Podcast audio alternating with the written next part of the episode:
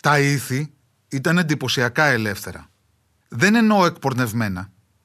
Οι γυναίκες απλώς ένιωθαν αυτεξούσιες, κοινωνικά ισότιμες, απαλλαγμένες από την πατριαρχία και από τις θρησκευτικές προκαταλήψεις. Οι νέοι ζούσαν όσο πιο έντονα μπορούσαν. Η αδυναμία καταναλωτικής εκτόνωσης τους έκανε να μοιάζουν πιο ουσιαστικοί. Εφόσον δεν μπορούμε να κάνουμε shopping therapy, ας χαρούμε τουλάχιστον τα σώματα και τις καρδιές μας. Ακούτε Home Home, ένα podcast με τον Χρήστο Χωμενίδη. Δηλαδή εμένα. Με τις ιστορίες μου, το δέρμα σας ξαναβρίσκει την εφηβική του λάμψη. Είναι ώρα να απολαύσεις τον καφέ σου μαζί με τα αγαπημένα σου 7 Days Mini Croissants και μπισκότα. Η πλούσια κρέμα και η αφράτη ζύμη των 7 Days Mini συνοδεύουν τέλεια τον καφέ όλες τις ώρες της ημέρας.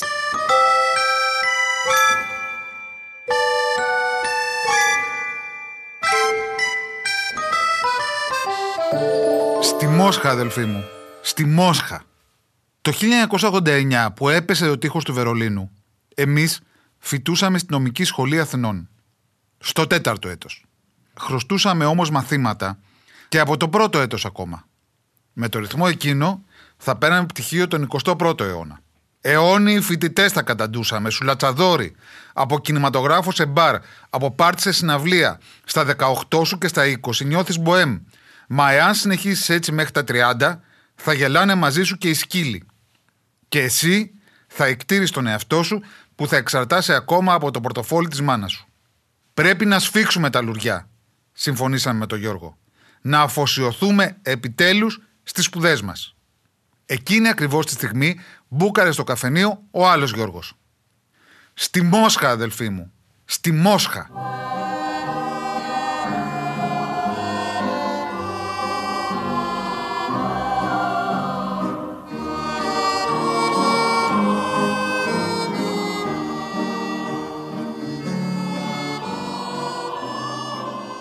Είχε ανακαλύψει ο άλλος Γιώργος, το μαμούνι της παρέας μας, μία συμφωνία μεταξύ του Εθνικού και Καποδιστριακού και του Πανεπιστημίου Λομονόσοφ, του State University of Moscow, όπως το λένε στα αγγλικά. Η συμφωνία προέβλεπε ανταλλαγές φοιτητών. Κάτι σαν Εράσμους δηλαδή. Με το γόνιμο θράσος που τον χαρακτήριζε, πήγε στο τμήμα Διεθνών Σχέσεων του Πανεπιστημίου μας και ζήτησε, ετήθηκε επισήμως, την ενεργοποίηση της συμφωνίας. Τι θέλεις δηλαδή να κάνουμε, τον ρώτησε μια γραμματέας. Να στείλετε τέλεξ. Το τέλεξ για τους νεότερους είναι ο πρόγονος του φαξ, που είναι ο πρόγονος του mail. Να στείλετε τέλεξ στη Μόσχα και να τους πείτε να μας προσκαλέσουν. Η γραμματέας χαμογέλασε συγκαταβατικά. Υπάκουσε εν τούτης. Όπως τον υπακούσαμε κι εμείς και ξεκινήσαμε μαζί με τον τρίτο Γιώργο, τρεις Γιώργιδες και ένας Χρήστος, εντατικά μαθήματα Ρώσικων. Αντί να εγκύψουμε στο ποινικό και στις δικονομίες, μας έβγαιναν τα μάτια πάνω από το πετπατσιτάγεται και τον καβαρίλσια.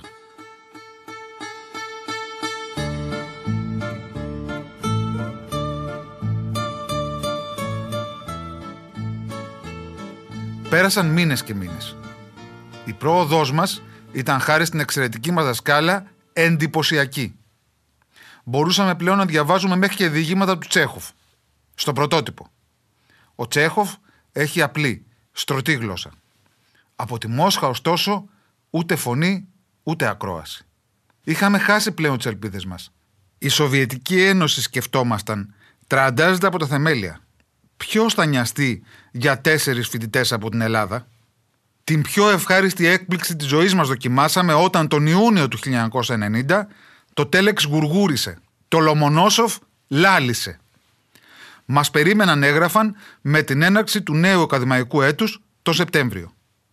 Το να περάσουμε στη Μόσχα λίγους μήνες όχι ως τουρίστες, ούτε ως κομματικοί νεολαίοι, ισοδυναμούσε με το να βρεθούμε στην κοιτίδα μιας άλλης θρησκείας ή στην πίσω πλευρά της Ελλήνης. Το ανακοίνωσα στον παππού μου, που είχε ζήσει εκεί το 1933, απεσταλμένος του ελληνικού κόμματος στην Κομμουνιστική Διεθνή. Είχε δει το μετρό να χτίζεται, είχε χαιρετήσει τον ίδιο τον Στάλιν. Αισθάνθηκε νομίζω κάποια συγκίνηση. Απέφυγε όμως να μου δώσει κατευθύνσεις ή συμβουλές. Δεν ήταν αφελής για να νομίσει ότι βάδιζα στα χνάρια του και αν το έκανα θα του φαινόμουν μάλλον θλιβερός. Η Μόσχα, η Σοβιετική Ένωση, ο εφαρμοσμένος σοσιαλισμός έριχνε βαριά τη σκιά του στους ανθρώπους της δύσης συνολικά. Οι αντικομουνιστές διέδαν τα πιο αποτρόπαια. Πως εκεί πέρα οι άνθρωποι λιμοκτονούν. Τους συλλαμβάνει η ΚΑΓΚΕΜΠΕ για ένα κιχ και τους κλείνει σε στρατόπεδα συγκέντρωσης. Απαγορεύεται να κρίνουν το καθεστώς, να θρησκεύονται, να διαβάζουν ερετικά βιβλία. Για τους αριστερούς τώρα και για τους αναθεωρητές ακόμα του μαρξισμού-λενινισμού η Μόσχα διατηρούσε την έγκλη της. Ο φόβος της ανάγκαζε αν μη τι άλλο τον καπιταλισμό να παραχωρεί δικαιώματα στους εργαζόμενους. Η κόκκινη απειλή εξασφάλιζε στο πλανήτη μια ισορροπία. Ισορροπία έστω του τρόμου, του πυρηνικού ανταγωνισμού. Αφότου καταλάβαμε τον εαυτό μας, εμείς τα παιδιά της δεκαετίας του 60 ζούσαμε στην ατμόσφαιρα του ψυχρού πολέμου.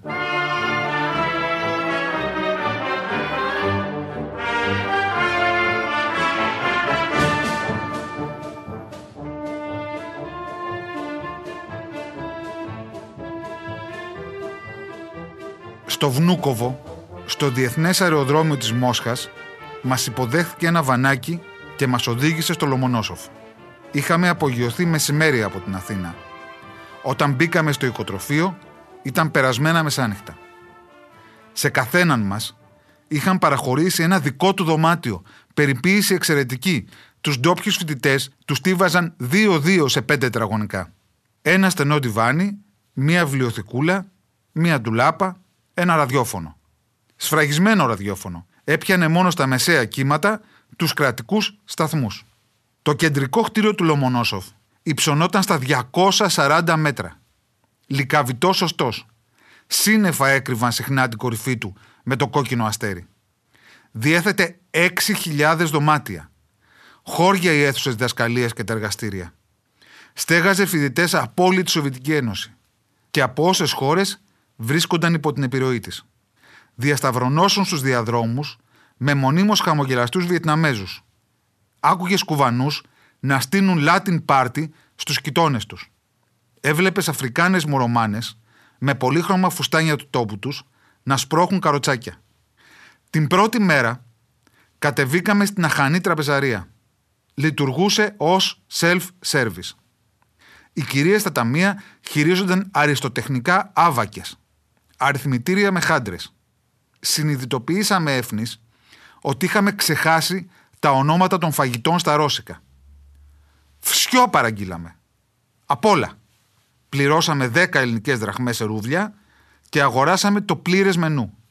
Φορτώσαμε με τσίγκινα πιάτα τους ξύλινους δίσκους μας. Πέσαμε με τα μούτρα στα εδέσματα. Δεν τρογόταν τίποτα. Μία μυρωδιά βραστού ξινολάχανου πλανιόταν πάνω και από τα γλυκίσματα. Δεν απαιτούνταν ιδιαίτερη οξυδέρκεια. Δεν χρειαζόταν να μελετήσεις εμβριθείς αναλύσεις για να αντιληφθείς ότι η ιστορία γύριζε σελίδα.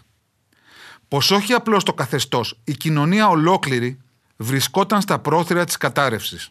Πέντε χρόνια από την άνοδό του στην εξουσία, ο Μιχαήλ Γκορμπατσόφ είχε απογοητεύσει και τους πιο πιστούς του οπαδούς. Μπορεί στη Δύση να τον αγαπούσαν, να του έδιναν βραβεία, να τον θεωρούσαν μέγα μεταρρυθμιστή. Στην πατρίδα του αντιμετωπιζόταν με τόση απαρέσκεια που έφτανε στον χλεβασμό, όσοι μονάχα προς το πρόσωπο του Γιώργου Πανδρέου είδα μετά τα μνημόνια.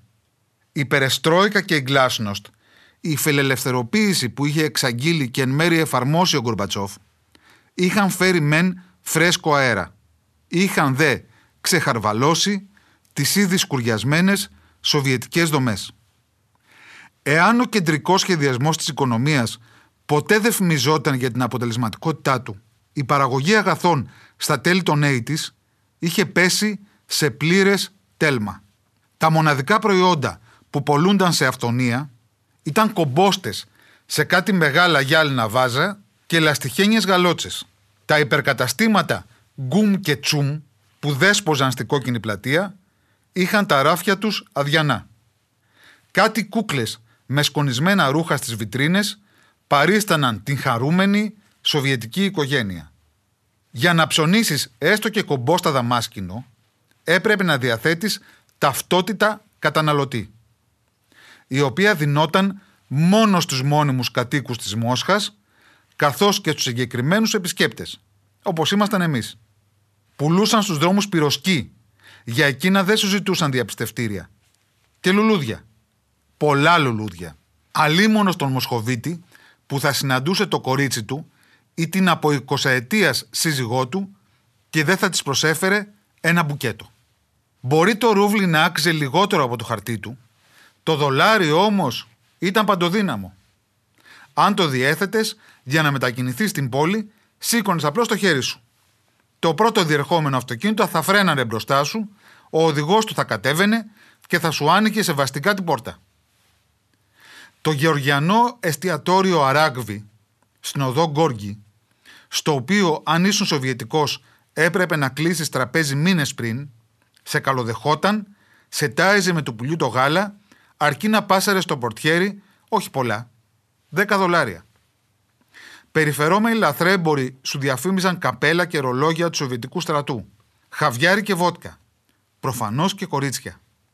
Αν και τα κορίτσια δεν καταδέχονταν συνήθως ενδιάμεσους. Σύχναζαν στα καλά στέκια, γλυκοκοίταζαν τους ξένους, ασχέτως ηλικίας και εμφάνισης, και σου πάσαραν μόνα τους το τηλέφωνό τους.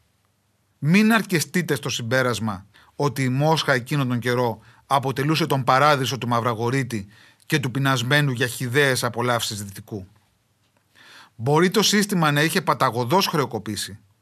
Μπορεί να έβλεπε στο Αρμπάτ παραλογισμένους ανθρώπους να απολογούνται για τις θηριωδίες τους στο Αφγανιστάν και άλλους να νοσταλγούν με δάκρυα τον Στάλιν, η καθημερινότητα εν τούτης είχε και όψεις που σε εντυπωσίαζαν θετικά.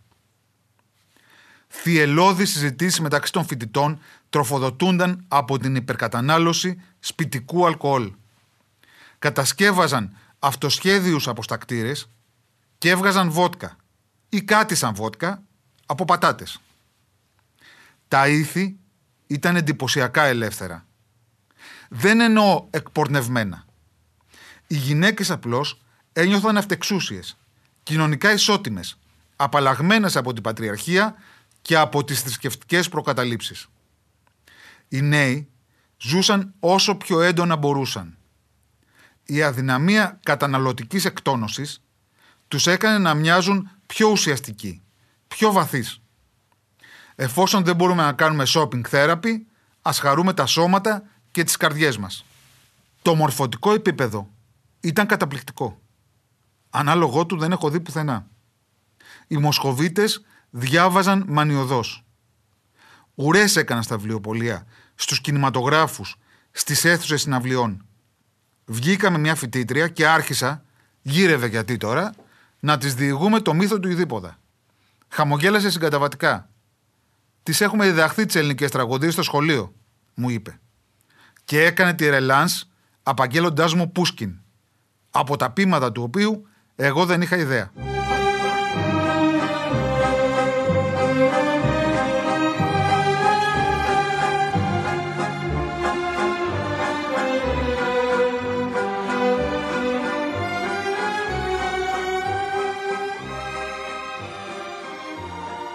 Γκορμπατζόφ είχε καταργήσει τη λογοκρισία. Κυκλοφορούσαν πλέον ελεύθερα τα μέχρι πρότινος απαγορευμένα βιβλία του Πάστερνακ, του Σολτζενίτσιν, του Μπουλγκάκοφ. Έσπευδαν όλοι να τα διαβάσουν για να μάθουν πώς είχαν τοποθετηθεί οι μεγάλοι συγγραφείς τους απέναντι στα οικία πάθη. Σχημάτιζε στη Μόσχα το 1990 την πεποίθηση πως άπαξ και έλειωναν τελείως οι πάγοι, έτσι και ξεμούδιαζε οριστικά η κοινωνία από την κομμουνιστική δεσποτεία, θα ακολουθούσε μια έκρηξη δημιουργικότητας. Ότι οι καλλιτέχνες θα ξεδίπλωναν ό,τι κρατούσαν τόσες δεκαετίες μέσα τους. Πως οι πολίτες θα ενθάρρυναν κοινωνικά πειράματα. Θα αναζητούσαν νέους δρόμους προς τη δημοκρατία.